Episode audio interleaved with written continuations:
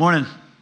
Uh, hey, we're in part five of our series, Problem of God, and we're going to dive into that in just a moment and deal with uh, this, this idea of pain and suffering. Uh, before I do, I just want to take a quick, quick moment. And uh, we got uh, some news uh, this morning in the green room while we were downstairs, just as the worship team praying together, that Jake, who was just here leading worship, his wife's brother was in a pretty rough car accident, either late, late, late last night or early this morning, was hit head on and is in the hospital fighting. So, can we just pray real quick?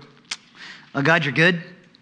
Uh, we believe that you're good. We believe that only you are good. And we call on the healing hands of Jesus this morning, God, that you would be near um, uh, to Nick, that you'd be near to the family as they, as they navigate this tough stuff, God. Uh, as, we, as we talk this morning about the pain and suffering we face, it seems relevant that we just come and call on your name today, asking that. Um, that you'd move in ways that only you can move, God. And we, we rely on you. We trust you uh, for whatever um, you have in front of us and whatever you have in front of Nick as he, as he battles this morning in the hospital. We love you. We praise you in Jesus' name. Amen. All right. Um, okay. Well, we are we're going to dive into this. I think, at least I hope, that today is for everybody. I hope uh, my my goal is that today would be for you if you're uh, spiritually unresolved uh, or maybe you're resolved, I guess. Maybe you've just resolved yourself to the idea that this stuff isn't yours. It's not for you. God's not for you. Uh, Christianity's not for you, or religion's not for you, or fill in the blank with whatever word you desire. But, but you don't want any part of this stuff. Uh, I hope that today's for you. Maybe just at least, maybe it'll be interesting to get some inside information from some of us that, that feel differently than you today. Or maybe you're just here because you have a love interest of somebody who that's their deal, it's their jam, and, and they're your jam, so you're here. So I hope it's, I hope it's for you. I hope today's for you if uh, you're in that middle space, you're kind of caught in between right? You kind of believe, you kind of don't, you kind of trust God, you kind of don't, you kind of live your life like He's real and, and relevant, and you kind of don't. Uh, you're kind of just stuck in that, that middle space. Uh, I, I, hope today's for you.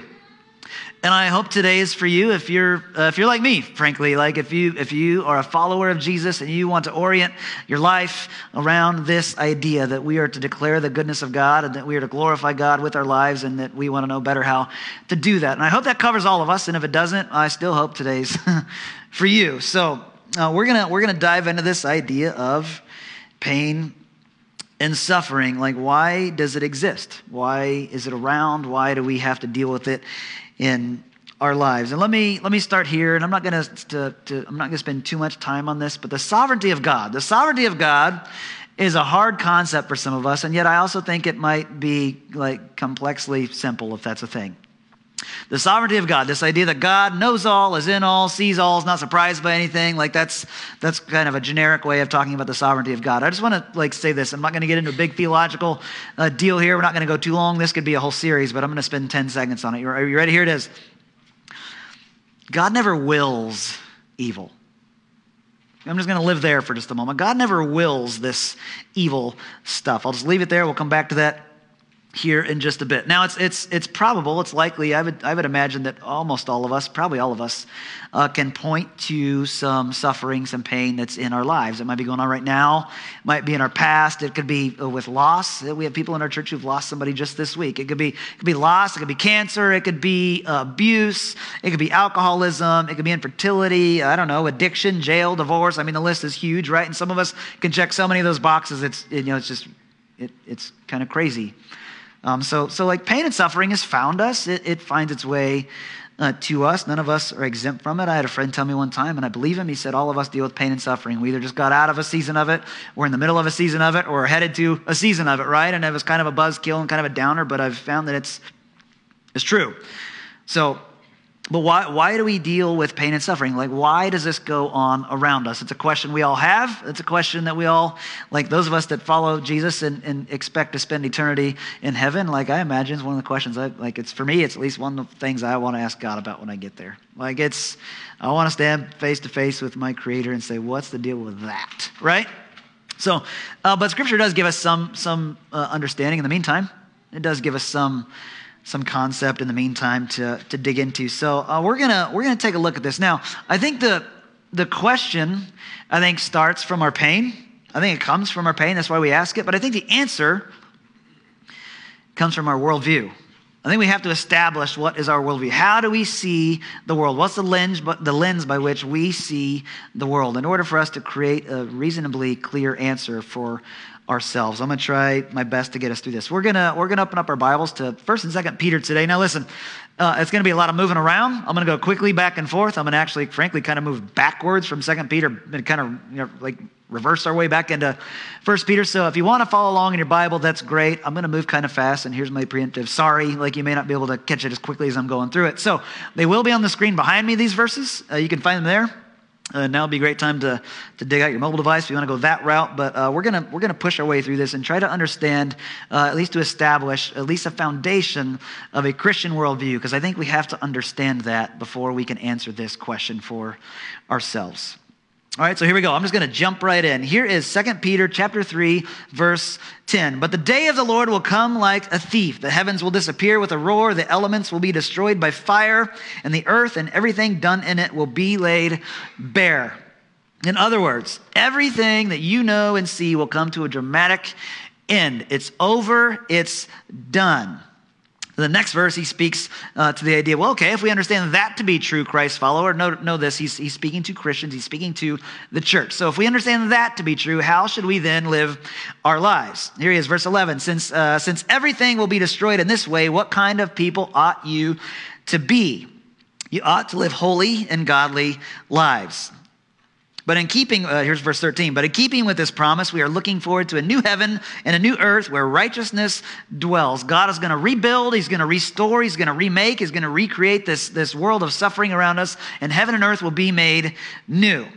So we're seeing a little bit of a like a start of this like Christian worldview, this foundation set uh, before us. I'm going to back it up into chapter 2. Uh, here's what it says here. Just as there will be false teachers among you. If you were here two weeks ago, I talked about this. These were Jesus' words, right? Jesus and Matthew talked about there will be people around you that don't tell the truth. And now Peter's uh, saying the same thing. I think we probably ought to, we ought to chew on this for a second. Uh, and you might be thinking to yourself, like, so there's this, these people that will live in this kind of falsehood, right? And you're thinking to yourself, well, Mark, how do I identify who these people are? I don't have a great answer for you. I think scripture gives us some clarity, some, but you might even be thinking, like I would be thinking if I was you, Mark, how do I know you're not one of those guys right now? And the answer is I, if I was going to create a profile of them, I bet they're taller than me. so we'll just, we'll just start there. I, I I don't know what else to give you, but, but uh, scripture does give us some ways to discern that. But so Peter says, listen, don't listen to their message. I mean, don't listen to their message. Uh, and then he, he talks in, uh, in verse 12, he talks about the prophecy of Scripture, the reliability of Scripture. If you were here last week, you heard our lead pastor, Tim, uh, really lay this out really beautifully, really, really well. And the, the big takeaway for me, uh, among many things, the big takeaway for me was that what we read in Scripture today is what was written in Scripture thousands of years ago. It was pretty cool. It was a pretty compelling thing. If you missed last week, uh, jump on our website and check check that out. It was a pretty, uh, pretty cool deal. But scripture, for us Christ followers, I don't think there's any big news flash to you. Scripture for us is the lens by which we have to answer life's hard stuff. Like the questions that we have, we come into church with, or we go into our office spaces with, uh, we need to look through the lens of the Bible to get those things answered. Now, here's 1 Peter uh, chapter 5. Look at verse 8. Be alert and of sober mind, your enemy, the devil, prowls around like a roaring lion looking for someone to devour. You are in a spiritual war. Weird, right? You're in a spiritual war. I am in a spiritual war. We live in a physical world, we live in a material world, but there's also this spiritual world that maybe we just don't see or think about often enough. But you have an enemy. Now, know this like Peter suffered. I mean, Peter's not just writing this stuff like, like casually, like without a clue. Like he suffered. Even as he's writing this, we're, we're approaching the end of his life, which he ultimately died, he was martyred for his faith. But he, he suffered. The emperor of Rome, Nero, needed somebody to blame for the big fire that came through. And he thought, why not the Christians? They're a bunch of losers. So he blamed them. And Peter was like the loudest of them, him and Paul. So they were dealing with some real persecution. They knew what suffering truly was. I just want you to find, if you're willing to, let's just consider his words credible. He got it. He understood what suffering really was. Earlier in chapter 2, I won't read this. He talks about he talks about what like what are you to do if you're the church? There's this pagan society around you. These people don't live like they know God exists. They're not trying to honor God. How should we honor God in a world that doesn't? And and like I talked about this a couple weeks ago, uh, you know, there's this, this window that, that shows like who God is to us by the way we live, but there's also a window into how others see God by the way we live. He says it matters. Like we should live in a way that shows who God truly is. All right, here we go. Chapter 1, verse 13. I'm going to keep going. Therefore, with minds that are alert and fully sober, Set your hope on the grace to be brought to you when Jesus Christ is revealed at his coming.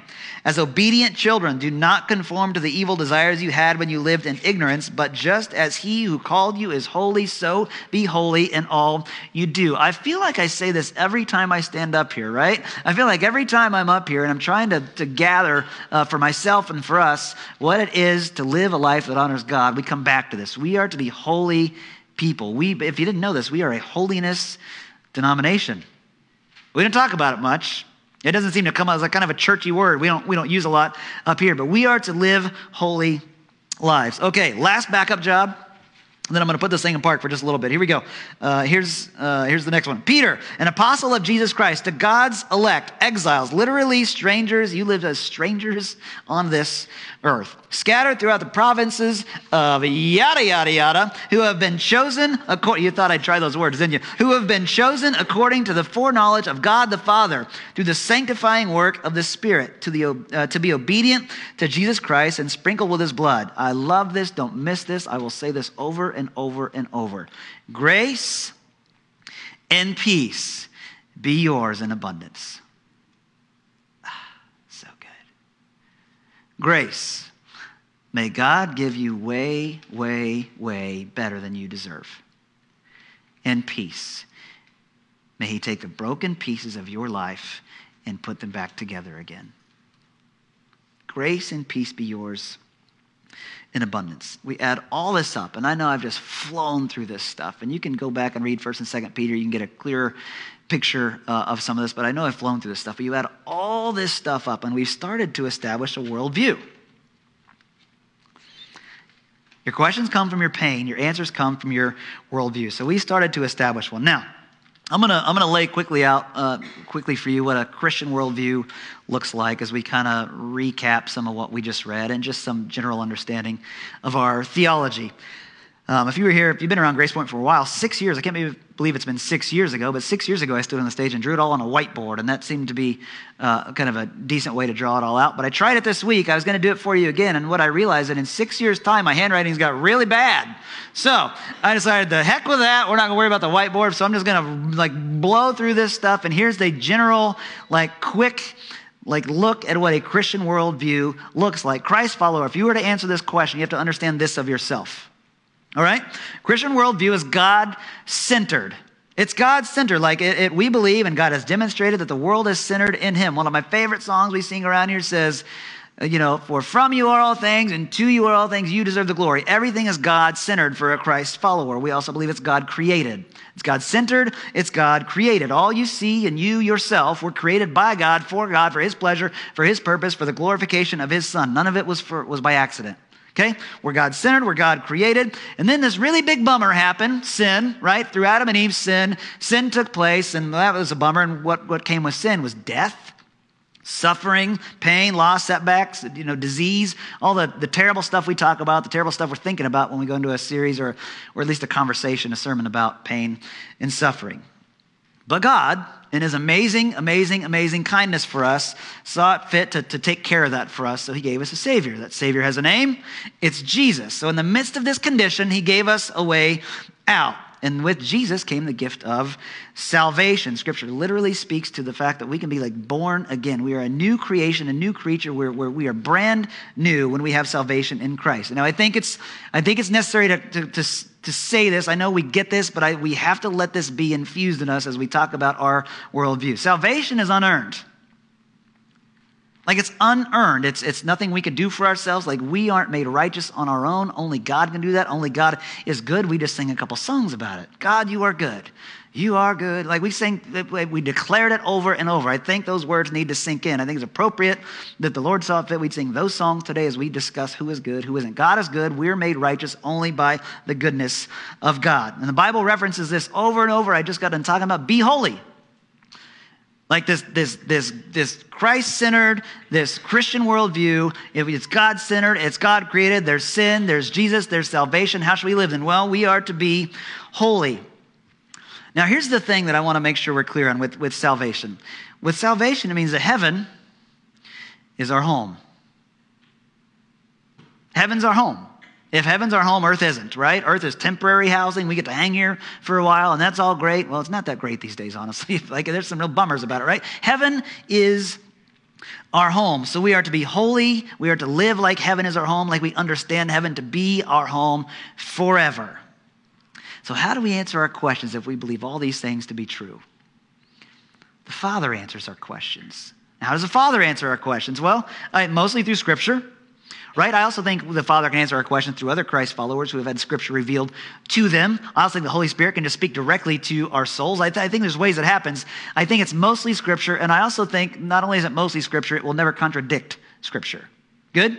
That's how we answer our life, our, our, really, really, really hard questions. So you add all of these things up. It's God centered, it's God created. You know, there's sin, there's death, there's Jesus, there's salvation. Know, we're to live holy, that, that heaven is our home, heaven is like the forever thing, and earth is just temporary. Add all these things up. We have what I'm going to say we have a God life with God rules. Okay? We have a God life with God rules. This is a really, really quick picture, like in a nutshell, of a Christian worldview. Now, let's contrast. Let's talk about a non Christian worldview. And I don't mean to suggest that, you know, there's only this way of thinking and there's only this way of thinking and there's, there's, there's nothing else. There's no room for anything else. Because there is. Hey, listen, by the way, if you are a non Christian and you're here today, I just want to say, like, I want you to hear from me as clearly as I can say it. Welcome. We don't have any misguided expectation or understanding that everybody who sits in these seats thinks and looks and talks and feels and acts like I do. Or like we do, right? We are so glad you're here. This is a safe place to come with your questions. It's a safe place to come with your doubts. Like, thank you so much for being here. We are glad you're here. I don't want you to feel like called out or, or made fun of or anything like that. Like it is totally healthy and good that you are here today. So uh, I've painted a picture for us, uh, for us Christians. Now let's talk about the non Christian worldview today. It's just basically in stark contrast to what I just got done saying. We don't believe it. If it's a non Christian worldview, it's not God centered, right? It's mankind centered. It's all for me, it's all for us, it's all, it's all around me and my desires, my things, my life, all me, me, me, me, me, me, me, right? In other words, there is no God. I mean, there, there's no God. It all starts with us. We're the center of everything. We weren't created by God because there is no God. All right, so good. In this scenario, non Christian would suggest, well, I guess there's no sin. Well, that's a good deal. Right? There's no sin because there's no God. There's nothing to measure holiness against. Why would there be sin if there's no God? We have no way to even know. I don't suppose we need a Savior. I mean, there's, there's nothing to be saved from, so this Jesus thing doesn't really matter. I mean, I know the Christians, right? They're fanatical about this dude. He's a pretty big deal to them, but like for me, he's of really no consequence. I mean, really. So I guess I don't really need salvation. There's nothing to be saved from. There's, there's nothing out in front of me. I mean, it's just kind of over. There's no heaven. There's no hell. It's just kind of kind of done. Like it's just some far-fetched idea that anything's out in the future. So now, earth is our home. Right? We live for earth. We live for now. We live for what's in front of me right now as I'm saying this to you. If earth is our home, I don't know if be holy really matters. I think it's probably be happy. I mean, that's probably the way we would tend to, to think of things. But there's no reason to be holy. It's be happy. So there's no, there's none of these other things, and like we can't answer our question to our Father. Now, how do we, how do we non-Christians, how do, how do you non-Christians answer your questions? Well, it's no longer through Scripture because that stuff is totally inconsequential to you, right? Now it's about my feelings. How do I answer my questions? I think it's my feelings. My feelings. How do I feel? How does that make me feel? Like what works for me? And really, if we're honest, a lot of us Christians answer questions this way too, sadly. Like these are these are my feelings. Like what works for me. So in a Christian worldview, you have this God life, God rules. In a non-Christian worldview, you have this. Oh, that's my life. It's my rules, right? And I think that that's what a lot of people are are doing these days. We have these two completely different world views, and I think it would be so easy. I think it would be at least easier. I think it would be so much clearer to us if they were just that clean. I'm either this or this. But the problem is I think there's that middle space. I think we, we, we tend to, to some of us, like there's this space in between where, listen, I want a little of that, that's good. I want a little of that, that's good. And I kind of just hang out in the middle. middle. That, that's what Peter's talking about when he says there's these false teachers. There's this kind of middle space where we're just a little maybe unsure. My feelings clarify a lot for me about God, but like or about life, right? But God clarifies a lot for me about about life, and I just you know a little pint of that and a pinch of that, and I've created for myself my own reality, and my feelings mostly do that, but God does a little of that for me. You know what a jackalope is? a jackalope is? I mean, it's it's a jackrabbit with antlers. it's a mythical creature. It's a mythical creature, but we think it's true. Like some of us live as though there's like a real, you know, jackalope, right? Like, here's my point. There's no such thing as Christianity that blends following Christ with the values of the world. It doesn't exist. I mean, it, it, it, it just doesn't exist. But sometimes we practice this. Sometimes we kind of live there in that middle space as though that's not the case. And then we get a little confused because now we think it's God's job to make me happy. It's God's job to make me happy. We pull God from this side, we pull happy from this side, and we try to meet somewhere in the middle. So what, what looked like this was a pretty clear like distinction. You know, we have the we have the Christian worldview with a God life and God rules and be holy, right? We're celebrating that. We're, we're, we're championing that whole endeavor. And then we have the non-Christian worldview that says it's my life, it's my rules, and be happy. And then we try to pull them both together and we kind of get stuck, stuck somewhere in the middle. Now it looks like this. I try to figure out how to combine the words be holy and happy, and I got hoppy. I don't know if that helps at all. Easter's coming. I don't know why that's useful. But what we have is confusion, right? I mean, it was just confusing. We got some of that and some of that, and now we're kind of just stuck in the middle, and there's just there's just a lot of confusion. If you're thinking, like, what do I do with that? Well, here's what I got for you, right? Like, why is there pain and suffering? The, the answer from a Christian worldview, and I know that's like earth shattering, we're at church today. Christian worldview would suggest sin did that. I mean, sin, sin did that, and you're thinking to yourself, well, you blamed hypocrisy on sin a couple of weeks ago, right? Yeah, I think sin kind of did a lot. I think sin is a, is a big, big problem for us. It brings death, it brings disease and setback and sorrows and loss and suffering. If you think, man, you can't just blame everything on sin, I would suggest that maybe you just don't get how big a deal sin truly was and how big a deal sin truly is. I mean, it has put us in a real, real pickle. And all of us are experiencing the fallout of sin, not just our own, right? There's sin we're dealing with in our own lives or the sin of like our family or whatever. There's, there's consequences of sin going on around us, but there's also the original sin of Adam and Eve, which passed sin down to all of humanity that we're still dealing with the consequences of that and will forever deal with the consequences of that. Sin has done a lot to us. The wages of sin is death. God said, when you eat of it, you will surely die. This was a big deal. Mark, that can't be the answer. I mean, I, I, would, I would suggest it is really, truly that simple. You ever been in a, you ever been in a car accident where your vehicle was totaled? I've not, thank God. I've never, never had a totaled vehicle. I've backed into my boss a couple times. Uh, I've never been, I've never been in a totaled vehicle, but it, but you know that you can actually total your vehicle without actually hitting anything. right? You got you got you got it was something slippery, right? There was ice, there was sand, something started to make your car slide. You maybe you turned a couple circles, even I don't know. But you maybe went up on an embankment or onto a curve. You never actually a curb. You never actually you know hit anything, but you drove away and you went, "Whew, that was close. I, I really dodged a bullet there." You drove away, you got in your car and you drove, and you went, "Man, this thing doesn't really feel." totally right. So you take it to a mechanic. Mechanic calls you back a couple days later and he says, Hey, Mark, bad news, man. Your car is totaled. And you went, What? I mean, totaled? What are you talking about? Like, I don't have a scratch on it. My paint job is perfect. I didn't even hit anything. He said, Yeah, I totally get that, man, but your framework is totally, totally twisted. That's what sin did. I mean, that's what sin has, that's what sin has done to you and I. It's wrecked our lives. I mean, it, it has totally, totally totaled our souls, and we didn't even see it sometimes. And again, I'm not talking about just the specific sin that you deal with, I'm talking about the existence of sin that we were born into. But before all of that, like before we were born into any of that, before Adam and Eve's mess, before any of that, God created perfection. I mean, it's perfect. It was paradise, and we broke it.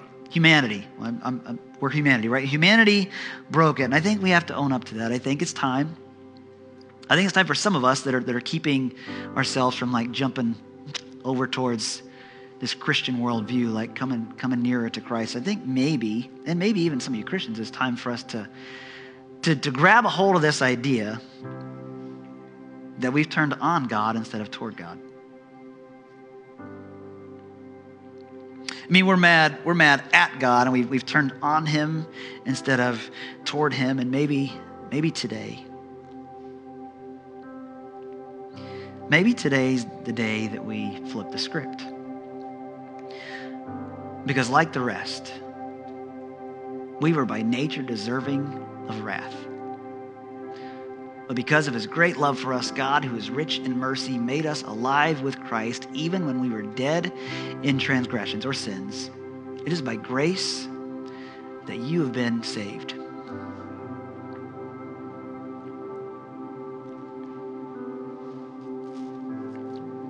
You know, we were in a we were in a really, really, really bad way. I just want you to understand the weight of this. We were in a really bad way, and then God drops this giant, big old bomb of grace on us, right? And He says, Hey, I got this. I got this. And He goes on to say in the same verse, He says, So that you can experience incomparable riches through Christ. Okay, fine, Mark. Fine, Mark, but come on, seriously. Couldn't God have stopped the pain and suffering if he wanted to? And I'm, I'm glad you asked. Like, I have a couple responses to that. And I don't, I don't know how well they're both going to fit you, but here you, here you go. Here's the first one. When God was faced with the question of evil and suffering in the Garden of Eden, he could have destroyed Adam and Eve right there. He could have made them robots and just said, You will do as I say. He could have just got rid of them. He could have done whatever he wanted to put an end to that. But I think he would have sacrificed the greater good, and that is a loving relationship with all of humanity.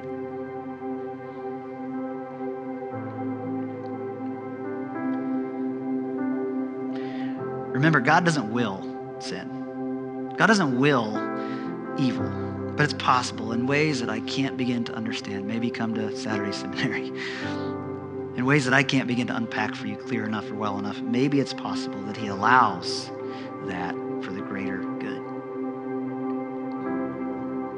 Because we're not robots. All right, so if that doesn't answer it for you, like God, couldn't God have done something for it? If that doesn't, that one doesn't work for you, hey Shannon, I think you should unmute her. Just a thought. Uh, if that one doesn't work for you, try this one on for size. He did.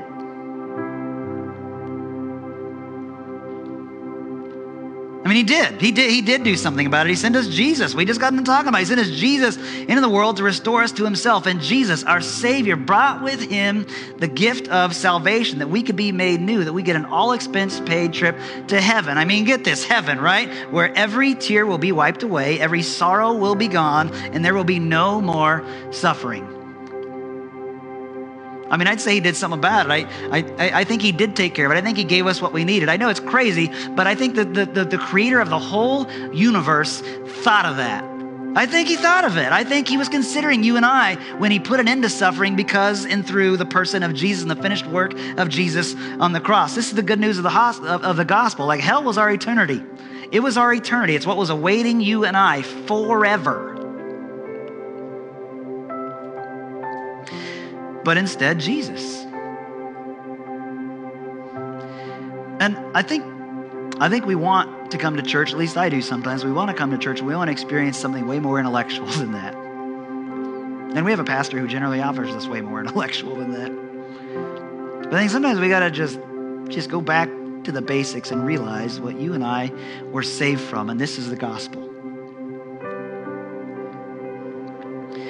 Today, uh, as you heard already, today marks um, today marks on the Christian calendar what we call Holy Week, right? This is Palm Sunday. This is when Jesus came into Jerusalem and experienced the last week of his life on earth. And we're gonna we're gonna close and celebrate uh, some time of communion. We're gonna close this here in just a second. So I'm gonna invite our ushers and those who are uh, some of our staff who are helping. Uh, with this to come on forward. And they're going to start. Um, oftentimes we do communion around here. We get out of our seats, we come forward to the table and get it. They're actually just going to pass it down the aisle. So as it goes by, uh, you can just grab that. You might have to hold up the tray for the person beside you as they're grabbing their stuff off it. They're just going to do this. I'm going to keep talking. We're going to celebrate communion uh, together. We we celebrate open communion around here, which means you don't have to be like a member of Grace Point. You don't have to. You don't have to. Uh, have any declaration of Grace Point to your church, anything like that. All we really ask is that you examine your heart and say, Is, is Jesus my Savior? And if so, great. And if not, that's okay. Let that thing pass you on by. We're not doing an interrogation. No one's going to judge you. It's fine. If that's not a decision you've made, like that's, that's great. Again, welcome to Gracewell. You come to a safe place today. So if that's the case, just pass it right on by. No problem. And if, uh, you know, we understand this too. If you have a need that's a dietary restriction that you need gluten free, I don't mean to make this weird for you. I hope it's not weird for you, but would you just hold your hand up? We want to meet that need. We want to take care of that for you. So uh, if that's you, I, you know, it it's, I hope it's not awkward. Just hold your hand up. We'll bring you something. Uh, we have a staff member who also uh, has to eat that way, so they totally understand it. I promise you, what they will be bringing you is not contaminated by what everybody else is holding. Like, we get that. So hold your hand up, hold it high. She's a shorty. Hold your hand up high. She'll see it. She'll find you, and she'll she'll give you a gluten free option. So we're gonna we're gonna work through this and just let that stuff keep going by and, and, and stay here with me just for a moment. As we enter into this time, I want to just give you a quick, just a quick like uh, like snapshot of Jesus' final week on earth. Here it is. I just got done talking about it. It's Palm Sunday. He rides into Jerusalem on a donkey. He's met with praises. He's met with palm branches on the ground in honor of him. To just, kind of a red carpet thing, right? And they're, they're Hallelujah, Hosanna, glory in the highest, blessed be the name of the Lord. I mean, it's this big, big, big deal. They're welcoming their Savior into their space with, with great anticipation. He has come. Their Messiah has arrived in their town. It's a big, big deal. And then things go south pretty quick. Not long after that, he's, you know, he's, he's, his authority is questioned when he's calling people out for, frankly, for living like idiots, right? He's, he's, he's called out himself and he's made a big deal of, and now people don't like him very much. And it, like the, the, the religious officials, the religious, like the, the bosses are going, whoa, whoa, whoa, this guy's threatening to us. Let's, let's be careful here. He shares his last meal with his closest friends. And that's what communion is. That's where he talks to them about what communion is. He knows what's coming. He says, Hey, here's what's going to happen. I'm going to be gone soon. And th- yeah, I need you to just remember what's about to happen because this is, this is going to be, this is going to be a big deal. So he, he, he shows them what communion is. They share this meal together. He knows he's going to be betrayed. He knows all this bad stuff's going to happen to him. And he tells his disciples all about it. He goes to a remote place after that he goes to the woods, called, called the Garden of Gethsemane. He goes to the woods and he's just praying to his father. And he, he takes his closest friends with him and he says, Hey, come be with me. I know the, I know the mob's to come for me soon. They're to come get me and they want to, they, they, they want me. So would you just watch and just keep an eye out for them? And they say, Yeah, Lord, we got this. And guess what they do? they fall asleep. They fall asleep. So uh, Jesus is praying there, and it says Scripture says he's praying so fervently that drops of blood, or I mean, he's praying that passionately, and he's praying this. He says, "Father, says, Take this cup from me. I, like, I don't want this suffering that's ahead. I don't want this pain. I know what you have in store for me, but I don't want this, Lord. If there's any other way, would you do it some other way? Like, I don't want to do this, but if it's your will, God, I'll do it. I don't, I don't know, I have to understand it all, but if it's your will, I'll do it. And if, if it glorifies you, Father, do it in me all the more. He's betrayed. Ultimately, they come, they get him, they arrest him. One of his own disciples leads the way.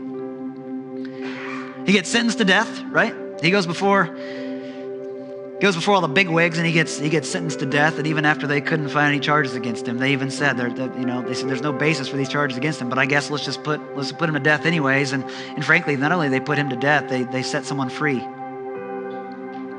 that really was a criminal and really deserved to be punished in his place. And he's brutally brutally i mean i just i can't I can't imagine. I've seen it in, in movies trying to depict this, but I just can't imagine what this really looks like. He's brutally beaten I mean, brutally beaten to an inch of his death, just, just whipped and beat and just, just, just mauled with a whip with 39 blows to his back and his, his ribs and his sides. And he's,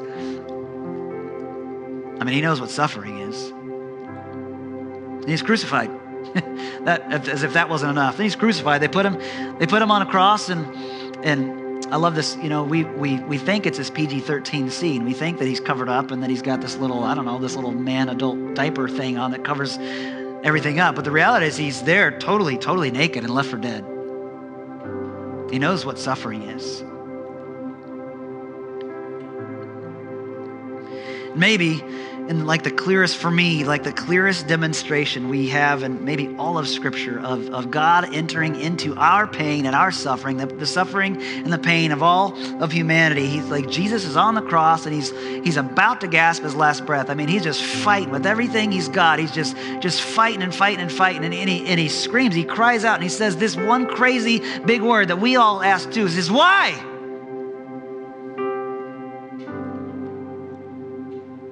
Why have you forsaken me, God? And for us, it sounds more like, God, where are you on all this? That's how I ask. God, where are you?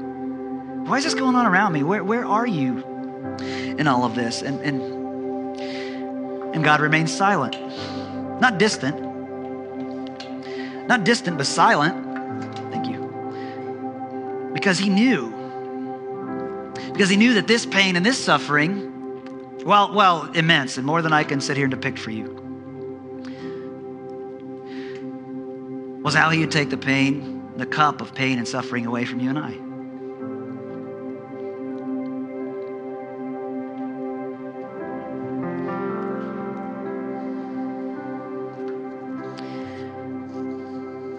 And he knew that this pain and this suffering was only temporary. I have a feeling, I have a hunch we'll hear more about that next Sunday. Behold in your hands symbols, symbols of just what God did, God's response to your pain and your suffering, to my pain and my suffering. You hold symbols of these things. The bread represents the body of Christ, but I think it represents more than that. I think it represents grace and peace grace that says God has given you way, way better than you deserve. And peace that He took your brokenness and made you whole through Christ's brokenness. When He taught His disciples how to receive communion, how to remember this moment that would, that would just go into the future for them after He was gone, He had them hold the bread and, and he, I love, I, I don't ever want to miss this when we do communion. He had them hold the bread and he said, after they had given thanks, they ate it. So let's just take a moment and give thanks.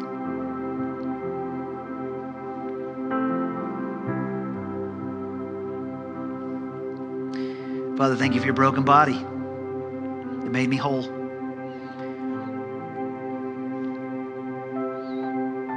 Thanks for suffering in my place, Lord. In Jesus' name. Take the bread and eat.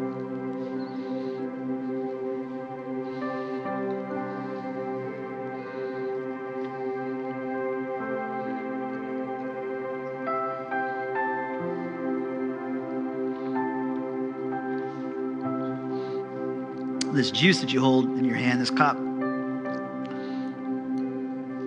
represents Jesus' blood that was poured out for you, his response to your pain and suffering. See, it wasn't a punishment from God. it was a mercy for you and I. Isaiah says it like this Surely he took on our pain and bore our suffering. Yet we considered him punished by God, stricken by him, and afflicted. But he was pierced for our transgressions, our sins. He was crushed for our iniquities, and the punishment that brought us peace was upon him And by his wounds, by his wounds, we are healed. The blood of Christ was the Father's response to your suffering today and forever. So let's give thanks. Father, thank you for the blood that Jesus shed for us. Well, you didn't take you didn't take the cup from Jesus that day. You took it from us. And we are a grateful people that your blood was spilled so ours could be cleansed. In Jesus' name, amen. Take and drink.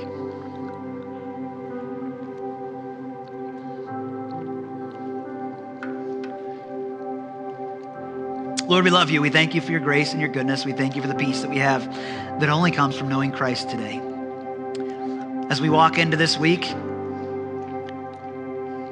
May we remember today, God, in, in, each day this week and each day that follows, all that you've done for us, that you stepped into humanity, that you entered into our pain, you entered into our suffering, and you did something about it. And that we know, Father, that this present suffering